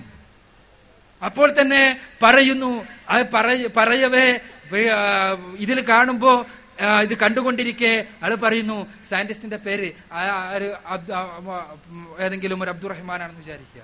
ഉടനെ തന്നെ നമ്മളുടെ മനസ്സിൽ എന്തായി? ഇയാളൊരു മതമൗലികവാദിയായ ശാസ്ത്രജ്ഞനാണ് എന്ന ചിത്രം വന്നു. അല്ലേ? എങ്ങനെ ഈ ചിത്രം മാറുന്നു? വളരെ സമർത്ഥമായി നമ്മുടെ മനസ്സിൽ ഡബിൾ സ്റ്റാൻഡേർഡ്സ് ഉണ്ടാക്കാനതിൽ വിജയിച്ചു എന്നാണ് അതിനർത്ഥം. ഒരേ വസ്ത്രം തന്നെ ഒരു കന്യാസ്ത്രീ ഉടുക്കുമ്പോ ആ വസ്ത്രം കാരുണ്യത്തിന്റെയും സ്നേഹത്തിന്റെയും ചിഹ്നമായി. അതേ വസ്ത്രം ഒരു മുസ്ലിം സ്ത്രീ ഉടുക്കുമ്പോ അത് ജഡത്വത്തിന്റെയും പിന്നോക്കത്തിന്റെയും മതമൂലികതയുടെയും ചിഹ്നമായി. ഒരേ ബോംബ് അത് പാശ്ചാത്യ നാടുകൾ നിർമ്മിക്കുമ്പോ അത് മാനവികതയുടെ ബോംബായി. അതേ ബോംബ് ഒരു മുസ്ലിം രാജ്യമാണ് നിർമ്മിക്കുന്നതെങ്കിൽ അത് ഇസ്ലാമിക് ബോംബായി. അല്ലെ ക്രിസ്ത്യൻ ഹിറ്റ്ലറെ നമുക്ക് പരിചയമുണ്ടോ? ഈ നൂറ്റാണ്ടിൽ ഏറ്റവും വലിയ മുസ്ലിം ഭീകരവാദി ആരാണ് എന്ന ചോദ്യത്തിന് ഉത്തരം ചിലപ്പോഴും സദ്ദാം ഹുസൈനാണ്. സദ്ദാം ഹുസൈന്റെ താടിയുള്ള ചിത്രത്തോടാണ് നമുക്കിപ്പോഴും പഥ്യം. നമ്മുടെ മീഡിയകൾക്ക് സദ്ദാം ഹുസൈന്റെ താടിയുള്ള ചിത്രത്തോടാണ് പഥ്യം? അത് മറ്റൊരു വിഷയമാണ്. ഞാൻ പറയുന്നത് ക്രിസ്ത്യൻ ഹിറ്റ്ലർ ഉണ്ടാകുന്നില്ലെങ്കിൽ പിന്നെ എങ്ങനെയാണ് മുസ്ലിം സദ്ദാം ഉണ്ടാവുക എങ്ങനെയാണ് ഒരേ ഒരേ സാധനം തന്നെ രണ്ടു കൂട്ടർ ഉപയോഗിക്കുമ്പോൾ രണ്ടായി തീരുക? ഇതിനൊന്നും ഉത്തരമില്ല. ഇതിനൊന്നും ഉത്തരമില്ല. പക്ഷേ അവിടെയെല്ലാം മീഡിയയുടെ ഇരട്ട അളവുകോലുകൾ നമ്മൾ കാണുന്നു. ഞാൻ പറയാൻ ഉദ്ദേശിക്കുന്നത് ഇങ്ങനെ ഇരട്ട അളവുകോലുകളിലൂടെ നമ്മുടെ മസ്തിഷ്ക പ്രക്ഷാളനം നടത്തി. നമ്മുടെ എന്ന് പറയുന്നത് ഞാനടക്കമുള്ള ആളുകളുടെ ഇങ്ങനെ പ്രക്ഷാളനം നടത്തുക വഴി അവർ ലക്ഷ്യമാക്കുന്ന ഒന്നുണ്ട് എന്താണത് രക്ഷ വേണമെങ്കിൽ മുസ്ലിങ്ങളെ നിങ്ങൾക്ക് കലാപകാരികളായേ പറ്റൂ. അതുകൊണ്ട് അവർ ലക്ഷ്യമാക്കുന്ന മറ്റൊരു കാര്യമുണ്ട്. ഒന്ന് ഇസ്ലാമിനെ തെറ്റിദ്ധരിപ്പിക്കുക രണ്ടാമത്തേത് മുസ്ലിം സമൂഹത്തെ ക്രിയാത്മകമായ കർമ്മങ്ങളിൽ നിന്ന് മാറ്റി നിർത്തി സൃഷ്ടിപരമായ കാര്യങ്ങളിൽ നിന്ന് മാറ്റി നിർത്തി കലാപകലുഷിതമായ മനസ്സോടുകൂടി ജീവിക്കുന്നവരാക്കി തീർക്കുക. അതുവഴി മുസ്ലിം സമൂഹത്തിന്റെ ഏറ്റവും വലിയ ദൗത്യമായ ഈ കാരുണ്യത്തിന്റെ സ്നേഹത്തിന്റെ സമാധാനത്തിന്റെ ആദർശത്തിന്റെ സമർപ്പണം എന്നുള്ള ദൗത്യം അവർ മറന്നു പോവുക മറിച്ച് അവരുടെ ദൗത്യം കലാപത്തിന്റേതാക്കി തീർക്കുക. ഇത് മീഡിയ ലക്ഷ്യമാക്കിയതാണ് ശത്രു ലക്ഷ്യമാക്കിയതാണ്. ആ ലക്ഷ്യത്തിലേക്ക് ചിലരെങ്കിലും നടന്നെടുത്തിട്ടുണ്ട് എന്നുള്ള വസ്തുതയാണ് ചോദ്യകർത്താവിന്റെ ചോദ്യത്തിലുള്ള സൂചന. ഇവിടെയാണ് ഇസ്ലാം എന്തു പറയുന്നു എന്ന് നമ്മൾ കൃത്യമായി മനസ്സിലാക്കേണ്ടത്. ഇസ്ലാം ഒരർത്ഥത്തിലുമുള്ള ഭീകരവാദത്തെ ഒരവസരത്തിലും പ്രോത്സാഹിപ്പിക്കുന്നില്ല എന്നുള്ളതാണ് യാഥാർത്ഥ്യം. ഭീകരവാദം എന്ന് പറയുമ്പോൾ ഏതെങ്കിലും ഒരു സമൂഹത്തിന് രാഷ്ട്രീയമായ നേട്ടങ്ങൾ നിയതമായ കൃത്യമായി ആവശ്യമുള്ള നേട്ടങ്ങൾ തന്നെ അല്ല എന്ന് പറയുന്നില്ല. ആ നേട്ടങ്ങൾ നേടിയെടുക്കുവാൻ നിഷ്കളങ്കരായ ആളുകളെ ബന്ദികളും മറ്റുമെല്ലാമാക്കി ആളുകളെ ഭയപ്പെടുത്തുക എന്നുള്ളതാണ് ഭീകരവാദത്തിന്റെ വ്യക്തമായ നിർവചനം. ആ നിർവചനത്തിന്റെ പരിധിയിൽ ഒരു പ്രവർത്തനവും കൊണ്ടുവരാൻ ഇസ്ലാം അനുവദിക്കുന്നില്ല. അന്നഹൂമൻ ഖതല നഫ്സൻ നഫ്സിൻ ഫസാദിൻ ഫിൽ അർദി ഫകഅന്നമാ ഖതല നാസ ജമീഅ എന്നാണ് പരിശുദ്ധ ഖുർആൻ പഠിപ്പിച്ചത്. അഥവാ ഒരാൾ ഒരാളെ കൊന്നതിന് പകരമായോ അതല്ലെങ്കിൽ രാജ്യത്ത് കുഴപ്പമുണ്ടാക്കിയതിന് പകരമായോ ഇസ്ലാമിക രാഷ്ട്രം ഒരാളെ വധശിക്ഷക്ക് വിധിക്കുക എന്നല്ലാതെ ഒരാളെ കൊന്നാൽ മനുഷ്യരെ മൊത്തത്തിൽ കൊന്നതിന് സമമാണിത് അപ്പൊ മനുഷ്യരെ മൊത്തത്തിൽ കൊല്ലുക എന്ന് പറഞ്ഞാൽ മുസ്ലിങ്ങൾ അടക്കമുള്ളവരെ കൊന്നതിന് സമമാണ്. ഖുറാനിലെ അഞ്ചാമത്തെ അധ്യായം സൂറത്തുൽ മാഹിദയിലെ മുപ്പത്തിരണ്ടാമത്തെ വചനത്തിൽ ഇസ്രായേലിയർക്ക് കൊടുത്ത നിർദ്ദേശത്തിന്റെ ഭാഗമായിട്ടാണ് പറയുന്നത് എന്നുള്ളത് നേര്. പക്ഷേ ഈ നിർദ്ദേശം എക്കാലഘട്ടത്തിലും ബാധകമാണ്. ഈ ആദർശം ഉൾക്കൊള്ളുമ്പോൾ പിന്നെ എങ്ങനെയാണ് ഒരു ഭീകരവാദം നമുക്ക് നടപ്പാക്കാൻ കഴിയുക?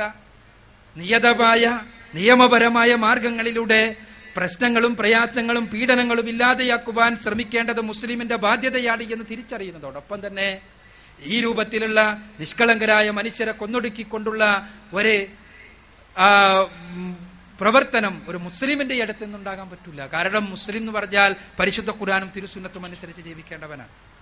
അവിടെ ഇസ്ലാമികമായ ചിഹ്നങ്ങൾ സ്വീകരിക്കുകയും അതേസമയം ഈ രൂപത്തിൽ ഉള്ള പ്രവർത്തനങ്ങളിൽ ഏർപ്പെടുകയും ചെയ്ത ആളുകൾ ചെയ്യുന്ന ആളുകൾ തീർച്ചയായും മീഡിയകളുടെ സൃഷ്ടിയാണ്. ഇസ്ലാമിന്റെ ശത്രുക്കളുടെ സൃഷ്ടിയാണ് എന്ന് പറയുമ്പോൾ ശത്രുക്കൾ ഉണ്ടാക്കി വിടുന്നതാണ് എന്നല്ല ഞാൻ അർത്ഥമാക്കുന്നത്. മറിച്ച് ഞാൻ പറഞ്ഞതുപോലെ മുസ്ലിങ്ങളെ ശത്രുവായി കണ്ടവർ ഇസ്ലാമിസ് ടെററിസം എന്നുള്ള സന്ദേശം പഠിപ്പിച്ചപ്പോ ആ സന്ദേശം നമ്മുടെ പലരുടെയും ആത്മാവിനെ അകത്ത് കയറി നമ്മുടെ ശത്രുവാക്കി നമ്മെ തീർത്തു എന്നുള്ളതാണ് അവരിൽ നിന്ന് നമുക്ക് കാണാൻ കഴിയുന്നത്. ഇസ്ലാം ഭീകരവാദമല്ല എന്നുള്ളത് ഖുറാന്റെയും സുന്നത്തിന്റെയും പാഠപാട്. അത് നാം ജനങ്ങൾക്ക് പഠിപ്പിച്ചേ മതിയാകൂ.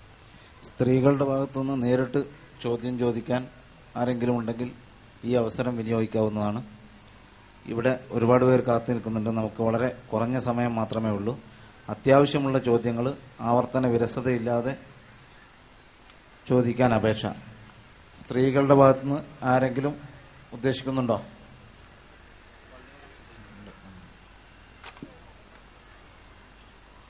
സ്ത്രീകളുടെ ഭാഗത്തുനിന്ന് വന്ന ഒരു ചോദ്യം അസ്ലാമലൈക്കും എന്റെ ഒരു മുസ്ലിം സുഹൃത്തിന് വേണ്ടിയിട്ടാണ് ഈ ചോദ്യം. ലൂക്കോയുടെ സുവിശേഷത്തിൽ ഈ ഈശോയെ ഒറ്റിക്കൊടുക്കുന്ന ഭാഗത്ത് മാത്രമേ വാളിനെ കുറിച്ച് പറയുന്നുള്ളൂ എന്നാണ് എന്റെ സുഹൃത്ത് പറയുന്നത്. വാളെടുക്കുന്നവൻ വാളാലേ പോകുന്നു എന്ന് മാത്രമേ ആ- ആ സുവിശേഷത്തിൽ വാളിനെ കുറിച്ച് പരാമർശിക്കുന്നുള്ളൂ.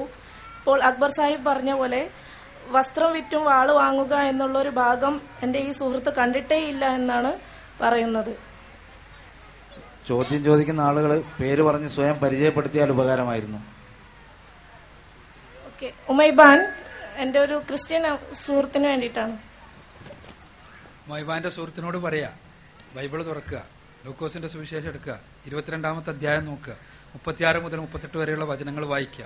അത് വായിച്ചു നോക്കിയാൽ കൃത്യമായി കാണാത്ത പലതും കാണും. നമ്മൾ പലതും കാണേണ്ടത് കാണാറില്ല. പലതും കാണേണ്ടത് കാണാറില്ല. ഞാൻ പറയുന്നു ബൈബിളിൽ മുഹമ്മദ് റസൂലി സ്വല്ലാ അലൈഹി സ്വലമയെ കുറിച്ചുള്ള വചനങ്ങളുണ്ട് എന്ന്. സുഹൃത്ത് കണ്ടിട്ടുണ്ടോ? ബൈബിളിൽ ത്രിയേകത്വത്തെ ശക്തമായി തന്നെ വിമർശിക്കുന്ന വചനങ്ങളുണ്ട് എന്ന് ഞാൻ പറയുന്നു.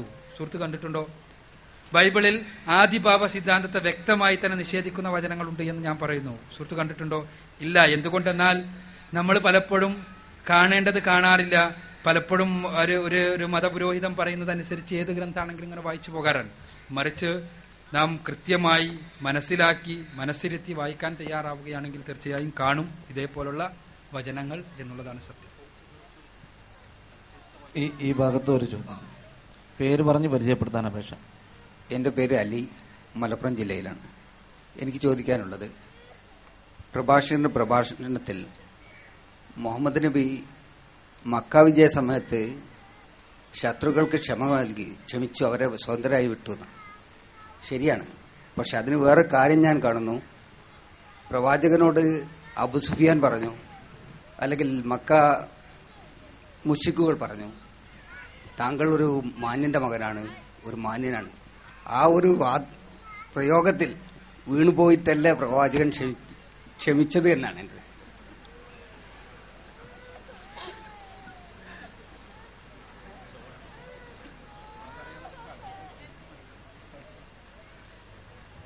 റസൂലുള്ളാഹി സ്വല്ലല്ലാഹു അലൈഹി വസല്ലം ഒരു കേവലമായ മുഖസ്തുതിക്ക് നിന്നുകൊടുത്തു എന്നാണ്. അപ്പൊ യഥാർത്ഥത്തിൽ ഒരു മുഖസ്തുതി പറഞ്ഞാൽ തീർക്കാൻ പറ്റുന്ന പ്രശ്നമായിരുന്നു അന്നുണ്ടായിരുന്ന പ്രശ്നം എന്നാണ് നമ്മൾ ആദ്യം ആലോചിക്കേണ്ടത്. യഥാർത്ഥത്തിൽ ഒരു മുഖസ്തുതിയും ഇല്ലാതിരുന്ന സമയത്ത് റസൂലുള്ളാഹി സ്വല്ലല്ലാഹു അലൈഹി വസല്ലമയും മലക്ക് ജിബിരിയിലും മാത്രമുള്ള സമയത്ത് റസൂലുള്ളാഹി സ്വല്ലല്ലാഹു അലൈഹി സ്വലമയുടെ ശത്രുക്കളെ നശിപ്പിക്കുവാൻ ലഭിച്ച സമയത്ത് പറഞ്ഞ കാര്യം ഞാൻ നേരത്തെ പറഞ്ഞു. മാത്രല്ല ഒരു കേവലം മാനിന്റെ മകൻ എന്ന് റസൂലുള്ളാഹി സ്വല്ലല്ലാഹു അലൈഹി വസല്ലമക്ക് ഒരു സർട്ടിഫിക്കറ്റ് കിട്ടേണ്ട യാതൊരു കാര്യം ഉണ്ടായിരുന്നില്ല. എന്തുകൊണ്ടെന്നാൽ അവർ മുമ്പേ അംഗീകരിച്ചതാണത്. ഇരുപത്തിമൂന്ന് കൊല്ലം മുൻപേ അവർ അംഗീകരിച്ചതാണ് പ്രവാചകന്റെ ചെറുപ്പകാലം മുതൽ നാൽപ്പത് വയസ്സുവരെ താങ്കൾ മാന്യനാണ് എന്നും താങ്കൾ മാന്യന്റെ മകനാണ് എന്നും താങ്കളിൽ നിന്ന് മാന്യത മാത്രമേ ഉണ്ടാകുന്നു താങ്കൾ സത്യസന്ധനാണെന്നും താങ്കളെ ഞങ്ങൾ എല്ലാവരും അംഗീകരിക്കുന്നു എന്നും അവർ അംഗീകരിച്ചതാ. അവർ അംഗീകാരം തെറ്റിച്ചിട്ടാണ് റസൂലുള്ള അവരുടെ വീക്ഷണത്തിൽ വഴി പിടച്ചു പോയത്. അങ്ങനെ വഴി പിടച്ചു പോയി പോയി പോയി വന്ന് അവസാനം അവരുടെ വീക്ഷണത്തിൽ വീണ്ടും അവരെ ആക്രമിച്ച് അവർ പരമാവധി ഇദ്ദേഹത്തെ മാറ്റിയെടുക്കാൻ വേണ്ടി ശ്രമിച്ചു. എന്നിട്ടും പരാജയപ്പെട്ടതിന് ശേഷമുണ്ടായ വിജയമാണിത്. ആ വിജയത്തിൽ ഇസ്ലാമികമായ ഒരു കാഴ്ചപ്പാട് തന്നെയാണ് അതിൽ പുലർത്തപ്പെട്ടിട്ടുള്ളത്. എന്താന്ന് വെച്ചാൽ ആളുകളെ കൊന്നൊടുക്കലല്ല നമ്മുടെ ലക്ഷ്യം. മറിച്ച് ആളുകളെ നന്മയിലേക്ക് നയിക്കലാണ്. അത് നയിക്കാൻ ഉള്ളൊരു സാധ്യതയുണ്ട്. ആ സാധ്യത മുന്നിൽ കാണുന്നു. അവർ വെറുതെ പോകട്ടെ പഠിച്ചു മനസ്സിലാക്കട്ടെ ഇസ്ലാം ശരിയാണെന്ന് ബോധ്യപ്പെടട്ടെ അവരുടെ ഹൃദയത്തിൽ മാറ്റമുണ്ടാകട്ടെ. ഇതാണ് അവിടെ സ്വീകരിച്ച നയം. അതാണ് ഇസ്ലാമിന്റെ നയം.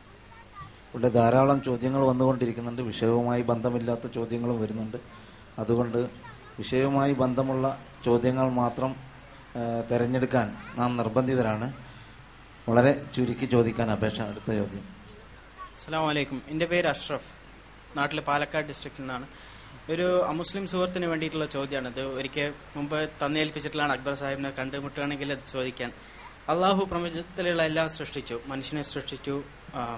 മലക്കുകളെ സൃഷ്ടിച്ചു എല്ലാം സൃഷ്ടിച്ചു. പിന്നെ മലക്കുകളോട് പറഞ്ഞു ഞാൻ ഭൂമിയിലേക്ക് ഒരു ഖലീഫയെ അയക്കാണ്. അപ്പോൾ പടച്ചവൻക്ക് ആദ്യം തന്നെ അറിയായിരുന്നു മനുഷ്യനെ അയക്കാൻ പോവാണെന്ന്. പിന്നെ ഒരു സാഹചര്യം ഒരുക്കി കൊടുത്തു ഇബ്ലീസിനായിട്ട് കണ്ടുമുട്ടാൻ സ്വർഗത്തിൽ വെച്ച്. നീ മരത്തിന്റെ അടുത്തേക്ക് എത്തരുത്. അവിടെ പോയാൽ നിനക്ക് ബുദ്ധിമുട്ടാവും എന്നുള്ളത് പഠിച്ച് പറഞ്ഞു കൊടുത്തിട്ടുണ്ട്. എന്നാലും അവിടെ ഇബിലീസിനായിട്ട് കണ്ടുമുട്ടാനുള്ള ഒരു സാഹചര്യം ഒരുക്കി കൊടുത്തു. അതുമാതിരി മനുഷ്യന്മാർക്ക് ദുനിയാവിൽ വെച്ചിട്ട് തെറ്റുകൾ ചെയ്യാനുള്ള ഒരു സാഹചര്യം ഒരുക്കി കൊടുക്കുന്നു. പിന്നെ അവനെ പരലോകത്ത് വെച്ചിട്ട് നരകത്തിലിട്ട് ചുട്ടുകരിക്കുന്നു പറയുന്നു. അങ്ങനെയുള്ള ഒരു പടച്ചവൻ എങ്ങനെ റഹ്മാനാവുന്നു എന്നാണ് ചോദ്യം. മനുഷ്യനെ സൃഷ്ടിക്കുകയും മനുഷ്യനെ തിന്മയാളുടെ അവസരം ഉണ്ടാക്കുകയും ബിലീസിനുണ്ടാക്കുകയും എല്ലാം ചെയ്ത പടച്ചവൻ എങ്ങനെയാണ് കാരുണ്യമൂർത്തിയാവുക എന്നാണ് ചോദ്യം. അതിനോടനുബന്ധമായിട്ടുള്ളൊരു ചോദ്യം കൂടി രണ്ടിനോട് ഒരുമിച്ച് ഉത്തരം പറയാൻ പറ്റും നിസ്താർ ദുബായ്. ഖുറാനിൽ ഏറ്റവും കൂടുതൽ പറഞ്ഞ അള്ളാഹുവിന്റെ വിശേഷണം റഹ്മാൻ എന്ന് പറഞ്ഞല്ലോ. എന്നാൽ ഈ അടുത്ത കാലത്തായി ഈ ഭൂമിയിൽ കുറെ പ്രകൃതിക്ഷോഭങ്ങൾ ഉണ്ടായി ഇന്തോനേഷ്യയിലും ഇറാനിലും അവസാനം പാകിസ്ഥാനിലും. എന്തുകൊണ്ടാണ് അള്ളാഹു ഇത്തരം ഉന്മൂലനങ്ങൾ സൃഷ്ടിക്കുന്നത്? ഇത് അള്ളാഹുവിന്റെ കോപമാണോ? പ്രകൃതി ദുരന്തങ്ങൾ അർറഹ്മാൻ എന്നുള്ള പടച്ചവന്റെ വിശേഷണത്തിന്റെ നിഷേധമല്ലേ എന്നാണ് ആ ചോദ്യത്തിന്റെ കാതൽ. ഒന്നാമത്തത് പടച്ച തമ്പുരാൻ കരുണാഭാരതിയായതുകൊണ്ടാണ് മനുഷ്യനെ സൃഷ്ടിച്ചത്. എന്തുകൊണ്ട്? ഞാൻ പറഞ്ഞു റസൂലുള്ളാഹി സ്വല്ലല്ലാഹു അലൈഹി വസല്ലം പറഞ്ഞു പടച്ചവന്റെ കാരുണ്യത്തിന്റെ ഒരു ശതമാനം മാത്രമാണ് ഈ ഭൗതിക പ്രപഞ്ചത്തിലേക്ക് മുഴുവനുമായി പടച്ചവൻ നൽകിയിട്ടുള്ളത്. ബാക്കി തൊണ്ണൂറ്റൊൻപത് ശതമാനമോ? ആ തൊണ്ണൂറ്റൊൻപത് ശതമാനം പടച്ചവും ബാക്കി വെച്ചിരിക്കുകയാണ്. എന്തിനാ? അർഹതപ്പെട്ടവർക്ക് കൊടുക്കാൻ. ഇതെല്ലാവർക്കും സൗജന്യമാണ്. പടച്ചവന്റെ ഒരു ശതമാനം കാരുണ്യം. പടച്ചവന്റെ ഒരു ശതമാനം കാരുണ്യം എല്ലാവർക്കും സൗജന്യമാണ്. ഈ ഭൂമിയിലുള്ളവർക്ക് ഈ പ്രപഞ്ചത്തിലുള്ള സകല ചരാചരങ്ങൾക്കും സൗജന്യമാണ് ആ കാരുണ്യം. ആ കാരുണ്യം എല്ലാവർക്കും ലഭിച്ചുകൊണ്ടേയിരിക്കുന്നു. പല രൂപങ്ങളിൽ പല ഭാവങ്ങളിൽ. എന്നാൽ തൊണ്ണൂറ്റൊൻപത് ശതമാനം കാരുണ്യം പ്രകടിപ്പിക്കേണ്ടത് അതിനർഹത നേടിയെടുക്കുന്നവർക്ക് മാത്രമാണെന്ന് പടച്ചോൻ തീരുമാനിച്ചു. അങ്ങനെ അർഹത നേടിയെടുക്കുന്ന ഒരു വിഭാഗം ഉണ്ടാകണമെങ്കിൽ എന്ത് വേണം? അർഹത നേടിയെടുക്കണം. അർഹതയുണ്ടാകണമെങ്കിൽ എന്ത് വേണം?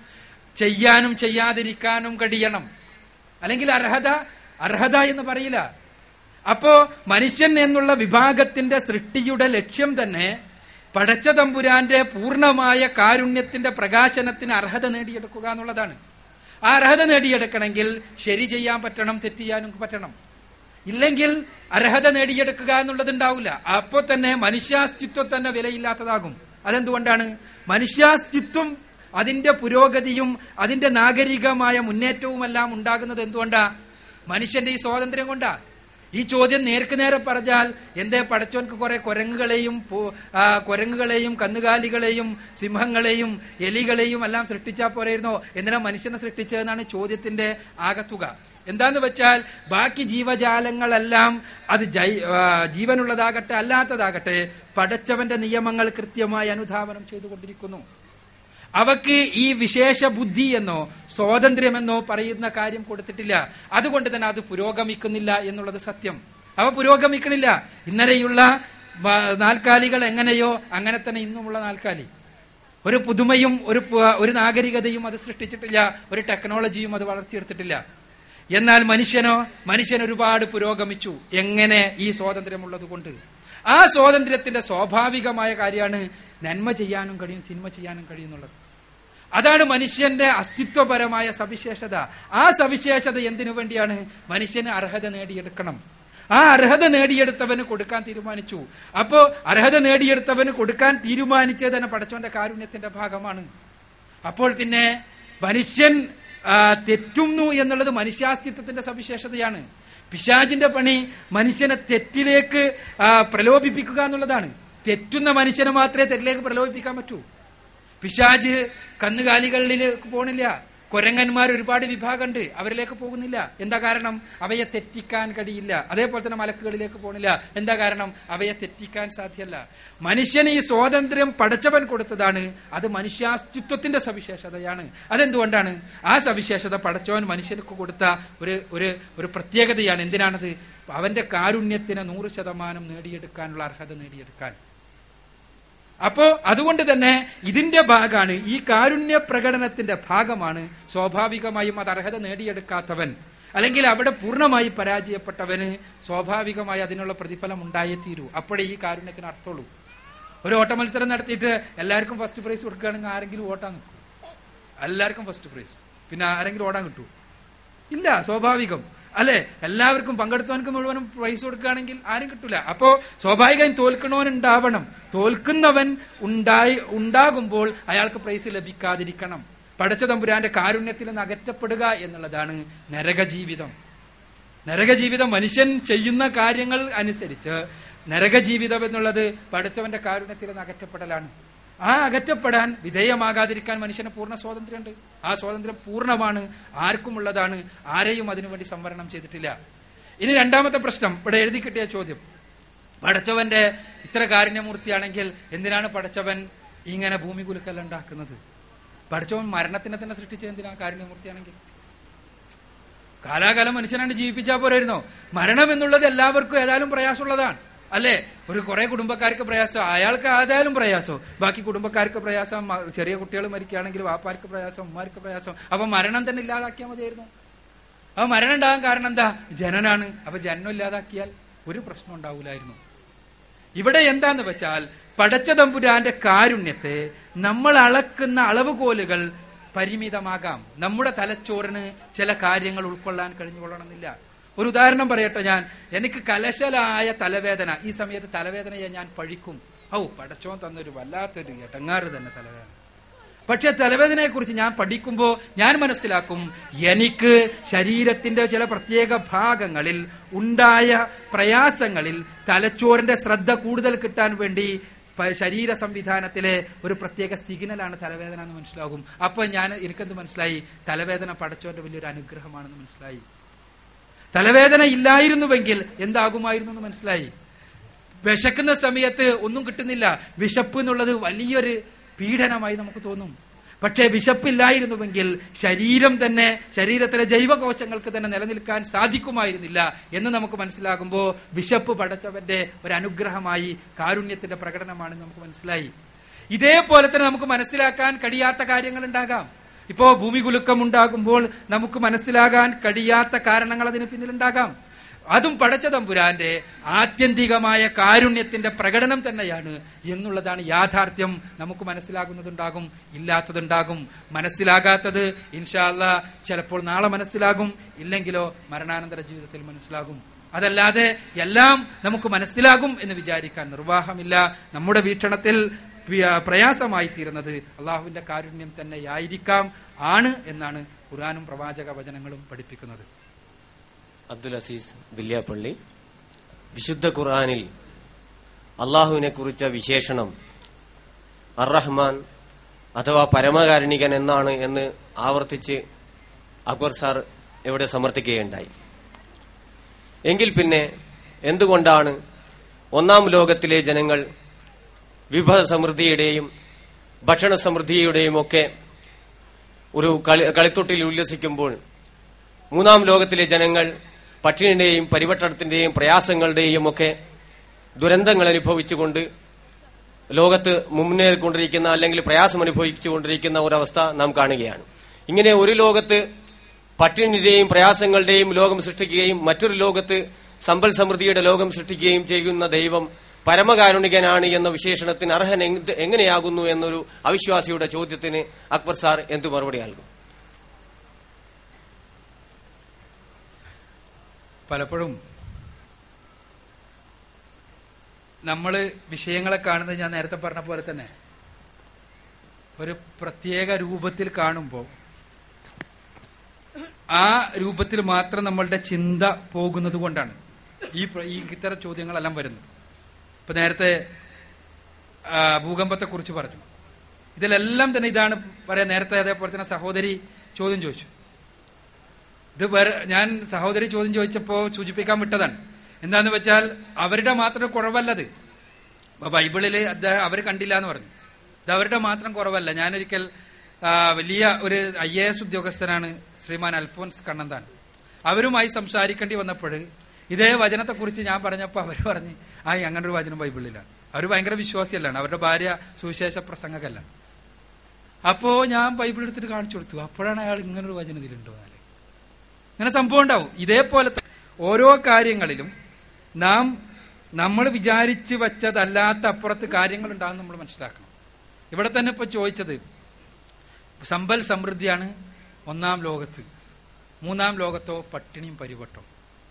ഈ സമ്പൽ സമൃദ്ധിയുള്ള ഒന്നാം ലോകത്തെ ആളുടെ അവസ്ഥ എന്താണെന്ന് നിങ്ങൾക്കറിയോ? അവിടെയാണ് ഏറ്റവും അധികം മനഃശാസ്ത്രജ്ഞന്മാർ പണിയെടുക്കുന്നത്. ഹോളിവുഡിലാണ് ഇന്ന് നമ്മളെല്ലാരും എങ്ങനെ കുപ്പായിടണം നോക്കണേ എങ്ങോട്ട് നോക്കിയിട്ടാ? ഹോളിവുഡിലേക്ക് നോക്കിയിട്ടാണ് അല്ലേ?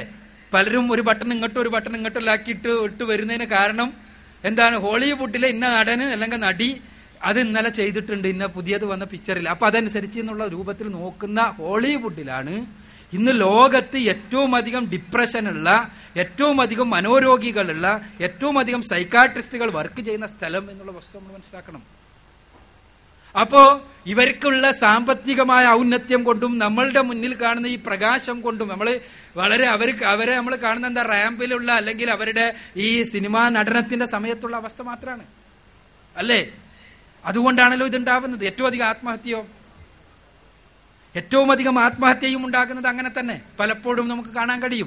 ഇപ്പൊ കേരളത്തിലെല്ലാം തന്നെ നിങ്ങൾ പരിശോധിച്ചു നോക്കുക വലിയ വലിയ സിനിമാ നടികൾ അവരുടെ ആ ഈ ഇതിന്റെ ഔന്നത്യത്തിലാണ് പലപ്പോഴും ആത്മഹത്യ ചെയ്തത്. എന്താ കാരണം എന്ന് നോക്കിയപ്പോ ഡിപ്രഷൻ ഡിപ്രഷൻ ജീവിത നൈരാശ്യം. അപ്പൊ ഇതുകൊണ്ടൊന്നും തന്നെ നേടിയെടുക്കാൻ കഴിയുന്നതല്ല അടിസ്ഥാനപരമായ അനുഗ്രഹം എന്നുള്ളത്. അനുഗ്രഹം യഥാർത്ഥത്തിൽ ഹൃദയത്തിന്റെ അനുഗ്രഹമാണ്. ആ ഹൃദയത്തിന്റെ അനുഗ്രഹം ഉണ്ടെങ്കിൽ പട്ടിണിയോ പ്രയാസങ്ങളോ അല്ല യഥാർത്ഥത്തിലുള്ള പ്രശ്നം. പിന്നെ കുറെ സമ്പത്ത് ഉണ്ടായിട്ട് എന്താ കാര്യം? നമ്മൾ അതുകൂടി ആലോചിക്കണല്ലോ. പല സമ്പത്തുള്ള ആളുകൾക്കും സമ്പത്ത് ഉണ്ട- ഉണ്ടാകുന്നത് വരെ അവർ അധ്വാനത്തിലായിരുന്നു. സമ്പത്ത് ഉണ്ടായപ്പോഴോ അതൊട്ട് അനുഭവിക്കാൻ പറ്റാതെയായി. നൂറ്റി അമ്പത് ഇരുന്നൂറ് ഇരുന്നൂറ്റി അൻപതെല്ലാം ഷുഗർ. അല്ലെ? പലപ്പോഴും ഉള്ള അവസ്ഥ അതല്ലേ? ഇവരിങ്ങനെ അധ്വാനിക്കുന്നുണ്ട്. അവർ പിന്നെ എറണാകുളത്തെല്ലാം ഞങ്ങൾ രാവിലെ ഇങ്ങനെ ഈ അവിടുത്തെ സ്റ്റേഡിയത്തിൽ പോയാൽ അവിടുത്തെ എല്ലാ വൈറ്റ് കോളേഴ്സും വലിയ വലിയ പണക്കാരെല്ലാം ഇടങ്ങാറായി കാറെടുത്തിട്ട് അവിടെ വന്നിട്ട് നടക്കുന്ന ഓടുന്നതെല്ലാം കാണാൻ കഴിയും. എന്താ കാരണം എന്ന് വെച്ചാൽ അവർക്കൊന്നും ഭക്ഷിക്കാൻ കഴിയുന്നില്ല. അവർ ആ ഒരു സമ്പത്തിന്റെ ഔന്നത്യത്തിലാണുള്ളത്. പക്ഷെ അത് അനുഭവിക്കാനുള്ള വിധിയില്ല. ഇതെല്ലാം ഞാൻ പറയുന്നത് എന്താന്ന് വെച്ചാൽ ഇത് എല്ലാ കാര്യങ്ങളിലും പടച്ച തമ്പുരാന്റെ അനുഗ്രഹം എന്നുള്ളത് നമുക്ക് അളക്കാൻ കഴിയില്ല. പിന്നെ മനുഷ്യ സമൂഹത്തിൽ ഈ ഡിസ്ക്രിമിനേഷൻ ഇല്ലായിരുന്നുവെങ്കിൽ മനുഷ്യ സമൂഹം തന്നെ നിലനിൽക്കില്ല സ്വാഭാവികമാണത് ഈ ഡിസ്ക്രിമിനേഷൻ അഥവാ ഈ വൈജാത്യം സ്വാഭാവികമാണ്. അല്ലെങ്കിൽ മനുഷ്യ സമൂഹം ഉണ്ടാവില്ല എല്ലാവരും എഞ്ചിനീയർമാരാണെങ്കിൽ ആർക്കാ വീടെടുത്ത് കൊടുക്കുക? എല്ലാവരും ഡോക്ടർമാരാണെങ്കിൽ ആരെ ചികിത്സിക്കും? അതിന് ഓരോ ഡോക്ടർ ഉണ്ടാകണം എഞ്ചിനീയർ ഉണ്ടാകണം ജോലിക്കാരൻ ഉണ്ടാകണം. അപ്പോഴേ സമൂഹം നിലനിൽക്കൂ. ആ രൂപത്തിൽ തന്നെയാണ് മനുഷ്യ സമൂഹത്തിന്റെ നിലനിൽപ്പും അത് അങ്ങനെ തന്നെയാണ് സൃഷ്ടിക്കപ്പെട്ടതും. പക്ഷേ ചൂഷണം ഉണ്ടാവാൻ പാടില്ല. ചൂഷണം ഉണ്ടാകുമ്പോൾ ഈ രൂപത്തിലുള്ള ഒന്നാം ലോകവും മൂന്നാം ലോകവും ഉണ്ടാകും. ആ ചൂഷണത്തിന്റെ അടിവേരക്കുന്നു ഇസ്ലാം. ഞാൻ നേരത്തെ പറഞ്ഞതുപോലെ ഒന്നാം ലോകവും മൂന്നാം ലോകവും ചൂഷണത്തിൽ അധിഷ്ഠിതമായി സാമ്പത്തികമായി അസമത്വം സൃഷ്ടിക്കാൻ ചിലപ്പോൾ നമുക്ക് കഴിയും. പക്ഷെ അപ്പൊ പടച്ചോൻ കൊടുക്കും. അവർക്ക് മാനസികമായ പ്രയാസം. അല്ലേ? സ്വാഭാവികമായിട്ടുണ്ടായി വന്നത് അതല്ലേ? അവിടെയാണ് പടച്ച തമ്പുരാന്റെ അനുഗ്രഹത്തെ നമുക്ക് എണ്ണാൻ കഴിയില്ല അളക്കാൻ കഴിയില്ല എന്ന് നമ്മൾ പറയുന്നത്. നമ്മെ സംബന്ധിച്ചിടത്തോളം പടച്ച തമ്പുരാന്റെ നിയമങ്ങൾ അനുഷ്ഠിച്ചുകൊണ്ട് നമ്മൾ ജീവിക്കുക നമ്മുടെ ജീവിതത്തിൽ അവന്റെ അനുഗ്രഹം കണ്ടെത്താൻ കഴിയും. പണമുണ്ടെങ്കിലും ഇല്ലെങ്കിലും. വലിയ പണക്കാരനും സമാധാനമില്ല. വളരെ പാവപ്പെട്ടവനും ചിലപ്പോൾ സമാധാനം നഷ്ടപ്പെടും. വലിയ എയർ കണ്ടീഷൻ മാളികകളിൽ കിടന്നിട്ട് ഉറക്കു വരാൻ ത്ത ആളുകളുണ്ട്. പക്ഷേ നടു റോട്ടിൽ പിടികത്തിണ്ണയിൽ കിടന്നുറങ്ങി സുഖമായി കിടന്നുറങ്ങുന്ന ആളുകളുണ്ട്. ഏതാണ് അനുഗ്രഹം എന്ന് നാം നാം ചിന്തിക്കുക. ഏതാണ് അനുഗ്രഹം എന്ന് നമ്മുടേതായ അളവുകോലുകൾ വെച്ചിട്ട് ഏതാണ് അനുഗ്രഹം എന്ന് ചോദിച്ചാൽ ചിലപ്പോൾ ഒരാൾക്കൊന്ന് പറയാണ്ടാവും മറ്റൊരാൾക്കൊന്ന് പറയാണ്ടാകും. പക്ഷെ ഇസ്ലാമികമായി പറഞ്ഞാൽ ഇതിലെല്ലാം അടിസ്ഥാനപരമായി ദൈവിക മാർഗനിർദ്ദേശം അനുധാപനം ചെയ്യുന്നുണ്ടെങ്കിൽ അവൻ പടച്ച തമ്പുരാന്റെ കാരുണ്യം അനുഭവിച്ചറിയുമെന്നുള്ളതാണ്. സഹോദരങ്ങളെ സമയം ഒരു മണി കഴിഞ്ഞു. ഇവിടെ ഇസ്ലാം കാരുണ്യത്തിന്റെ മതം എന്ന വിഷയം അവതരിപ്പിക്കുവാൻ അവസരം ലഭിച്ചത് ഞാൻ ആദ്യം തന്നെ പറഞ്ഞു. ഒരുപാട് കൂട്ടായ്മയുടെ ഫലമായിട്ടാണ്. പക്ഷെ ഈ അവസരം ഇവിടെ ഇത് ഉപസംഹരിക്കുമ്പോൾ ഇത്ര നേരം ഇരുന്ന ആളുകൾക്ക് ഒരു മൂന്ന് മിനിറ്റും കൂടി അവിടെ ഇരുന്നു കാരുണ്യം എല്ലാം പഠിച്ചവന്റെ കിട്ടണമെങ്കിൽ നമുക്ക് ഒരു അല്പ അല്ലേ വേണം അല്ലെ? അപ്പോ ഒരല്പനേരം കൂടി അവിടെ ഇരിക്കാം. അപ്പോ ഇവിടെ എന്താന്ന് വെച്ചാൽ ഇത്തരം ഒരു പരിപാടിയിൽ പങ്കെടുക്കുവാൻ ക്ഷണിച്ചപ്പോഴും പങ്കെടുക്കുമ്പോഴുമെല്ലാം ഒരു വലിയ ഉത്തരവാദിത്വത്തിന്റെ നിർവഹണമാണ് ഇവിടെ നിർവഹിക്കുന്നത് എന്ന ബോധ്യമാണ് നമ്മെപ്പോലുള്ളവരെ പോലുള്ളവരെ ഇത്തരം വേദികളിൽ പങ്കെടുക്കാൻ പ്രേരിപ്പിക്കുന്നത്. ഇത് സംഘടിപ്പിച്ചവരെ ഇവിടെ സൂചിപ്പിക്കപ്പെട്ടതുപോലെ ഏറെ തെറ്റിദ്ധരിക്കപ്പെട്ട ഏറെ വിമർശിക്കപ്പെട്ട ഏറെ ബീഭത്സമായി ചിത്രീകരിക്കപ്പെട്ട ഒരു ആദർശമാണ് ഇസ്ലാം. നമ്മൾ വിചാരിക്കും മലയാളക്കരയിൽ ഒരുപാട് ഇസ്ലാമിക പ്രബോധന പ്രവർത്തനങ്ങൾ നടക്കുന്നുണ്ട്. അതുകൊണ്ട് തന്നെ അവിടെ ഒന്നും യാതൊരു തെറ്റിദ്ധാരണയില്ല. ഇസ്ലാമിക പ്രബോധന രംഗത്ത് ചിലതെല്ലാം ചെറുതായി ചെയ്യാൻ കഴിയുന്ന ഒരു കൂട്ടായ്മയുമായി ബന്ധപ്പെട്ട് പ്രവർത്തിക്കുന്ന വ്യക്തി എന്നുള്ള നിലയ്ക്ക് എനിക്ക് പറയാൻ കഴിയും. കഴിഞ്ഞ റമദാൻ മാസത്തിൽ ഇതേപോലെ തന്നെ ഒരു മീഡിയയുമായി ബന്ധപ്പെട്ടുകൊണ്ട് കുറെ കേരളത്തിലെ പ്രധാനപ്പെട്ട ക്രീമി ലെയർ എന്ന് നമുക്ക് പറയാൻ കഴിയുന്ന ആളുകളുടെ അടുത്തേക്ക് ഞങ്ങൾ പോയി. അവർ പത്രങ്ങൾ മുഴുവൻ വായിച്ചിട്ട് ഞങ്ങൾ അവരുടെ ജോലി തന്നെ നിലനിൽക്കൂല. ലോക വിവരമില്ലെങ്കിൽ അവർക്ക് നിലനിൽക്കാനേ കഴിയില്ല. അത്തരം ആളുകളെയാണ് ഞങ്ങൾ കണ്ടത്. പക്ഷേ അവരുടെ എല്ലാം മനസ്സിലുള്ള ഇസ്ലാമിനെ കുറിച്ച് ചിത്രം മനസ്സിലായപ്പോ അത്ഭുതമാണ് നമുക്ക് തോന്നിയത്. എത്രത്തോളം ഭീകരമാണെന്ന് വെച്ചാൽ ഒരു മുസ്ലിമിന് അവസരം ലഭിക്കാത്തതുകൊണ്ടാണ് ഹിന്ദുക്കളെ കൊല്ലാതിരിക്കുന്നത് എന്നാണ് ഒരു സുഹൃത്ത് പറഞ്ഞത്. എന്താ വെച്ചാൽ പരിശുദ്ധ ഖുർആാനിൽ കൊല്ലാൻ പറയുന്നുണ്ട് കണ്ടുകൊടുത്ത് വെച്ച് കൊല്ലാനല്ലേ പറയുന്നത്. പിന്നെ ഇപ്പൊ കിട്ടുന്നില്ല അവസരം കിട്ടിയാ കൊല്ലും എന്നുള്ളതാണ്. ഇത്തരം ഒരു ചിന്ത മനസ്സിലുള്ള ഒരു ബ്യൂറോക്രാറ്റ് അയാളുടെ ബ്യൂറോക്രാറ്റിക് ലൈഫിനിടക്ക് ഇസ്ലാമിനോടും മുസ്ലിങ്ങളോടും എതിർപ്പിൽ അധിഷ്ഠിതമായ സാഹചര്യങ്ങൾ സൃഷ്ടിക്കുന്നുവെങ്കിൽ അയാളെ മാത്രം കുറ്റം പറഞ്ഞിട്ട് ഫലമുണ്ടോ? നാം ആലോചിക്കുക. മറിച്ച് ഇസ്ലാം എന്താണ് എന്ന് ഈ കാരുണ്യത്തിന്റെ ദർശനം കൃത്യമായി പറഞ്ഞു കൊടുക്കുവാൻ നമുക്ക് കഴിഞ്ഞിട്ടില്ലെങ്കിൽ നമുക്ക് അവർക്ക് ഈ സന്ദേശം എത്തിക്കാൻ സാധിച്ചിട്ടില്ലെങ്കിൽ അതുകൊണ്ട് കാര്യമുണ്ടോ? നാം ആലോചിക്കുക. ഇവിടെ ഇത്തരം ഒരു പരിപാടിയിൽ സംബന്ധിച്ചുകൊണ്ട് നമ്മൾ പിരിഞ്ഞു പോകുമ്പോൾ ഈ കാരുണ്യത്തിന്റെ ദർശനം ഈ ആദർശം മറ്റുള്ളവർക്ക് എത്തിക്കുവാൻ വേണ്ടിയുള്ള പരിശ്രമത്തിൽ നിങ്ങൾ ഓരോരുത്തരും പങ്കാളിയാകണം എന്ന് മാത്രമാണ് എനിക്ക് ആവശ്യപ്പെടാനുള്ളത്. ഇവിടെ കെ എം സി സിയെ പോലെയുള്ള സംഘടനകൾ നടത്തുന്ന ഈ ജീവകാരുണ്യ പ്രവർത്തനം ആ ജീവകാരുണ്യ പ്രവർത്തനം നേരത്തെ പറഞ്ഞ രൂപത്തിൽ തന്നെ ജനങ്ങൾക്ക് അതിലേക്ക് പ്രചോദനം ഉണ്ടാകുന്നതിന് വേണ്ടിയാണ് നമ്മളിങ്ങനെ തുറന്ന് ഉറ- ഉറക്കെ പറയുന്നത്. അതല്ലാതെ ആർക്കെങ്കിലും പ്രത്യേക പബ്ലിസിറ്റി ഉണ്ടാക്കണമെന്ന് ഉദ്ദേശിച്ചിട്ടല്ല. എനിക്കറിയാം തിരുവനന്തപുരത്തും കോഴിക്കോടും മെഡിക്കൽ കോളേജുകളിലെ പ്രയാസപ്പെടുന്ന ആളുകൾക്ക് ഈ പണം ഏത് രൂപത്തിലാണ് ഒരു തെളിനീരായി ഒരു ഒരു ഒരു പ്രയാസത്തിൽ ഉള്ള ഒരു ഒരു സഹായമായി എത്തിച്ചേരുന്നത് എന്ന്. നോമ്പു തുറയുമായി ബന്ധപ്പെട്ട കാര്യങ്ങൾ ഇവിടെ പറഞ്ഞു. അതെല്ലാം എന്ന് പറഞ്ഞാൽ അർഹമായ ഏറ്റവും അർഹമായ ആളുകളിലേക്ക് ഇത് എത്തിക്കുവാനുള്ള ഈ സംരംഭം. ആ സംരംഭം വളരെ വിലപ്പെട്ടതാണ്. ഇതേപോലുള്ള എല്ലാവരും എല്ലാ മുസ്ലിം സംഘടനകളും ഇതേപോലുള്ള ദൗത്യങ്ങൾ ഏറ്റെടുക്കണമെന്നാണ് എനിക്ക് സൂചിപ്പിക്കാനുള്ളത്. അതോടൊപ്പം തന്നെ ഇത്തരം ദൗത്യങ്ങളുമായി നാം സഹകരിക്കുക. അതിന് വിഭാഗീയമായ അതിർവരമ്പുകളുടെ ആവശ്യവുമില്ലല്ലോ ഈ തരം പ്രവർത്തനങ്ങൾക്ക്. തീർച്ചയായും വളരെ വിലപ്പെട്ട ഇത്തരം പ്രവർത്തനങ്ങളോടൊപ്പം നമുക്കുണ്ടാകേണ്ടത് ഞാൻ പറഞ്ഞതുപോലെ നമ്മുടെ ഹൃദയത്തിൽ നിന്ന് ഉയർക്കൊള്ളുന്ന ഹൃദയത്തിൽ നിന്ന് നിർഗളിക്കുന്ന കാരുണ്യത്തിന്റെ അടിസ്ഥാനമായ വിശ്വാസത്തെ ലോകത്തിന്റെ മുന്നിൽ പഠിപ്പിക്കാൻ നമുക്ക് കഴിയണം. ആ വിശ്വാസം നമുക്ക് ഉൾക്കൊള്ളാൻ കഴിയണം. പരിശുദ്ധ ഖുർആാനിന്റെ സന്ദേശങ്ങൾ നമ്മൾ പഠിക്കണം. ആ സന്ദേശങ്ങൾ മറ്റുള്ളവർക്ക് നമുക്ക് എത്തിക്കണം.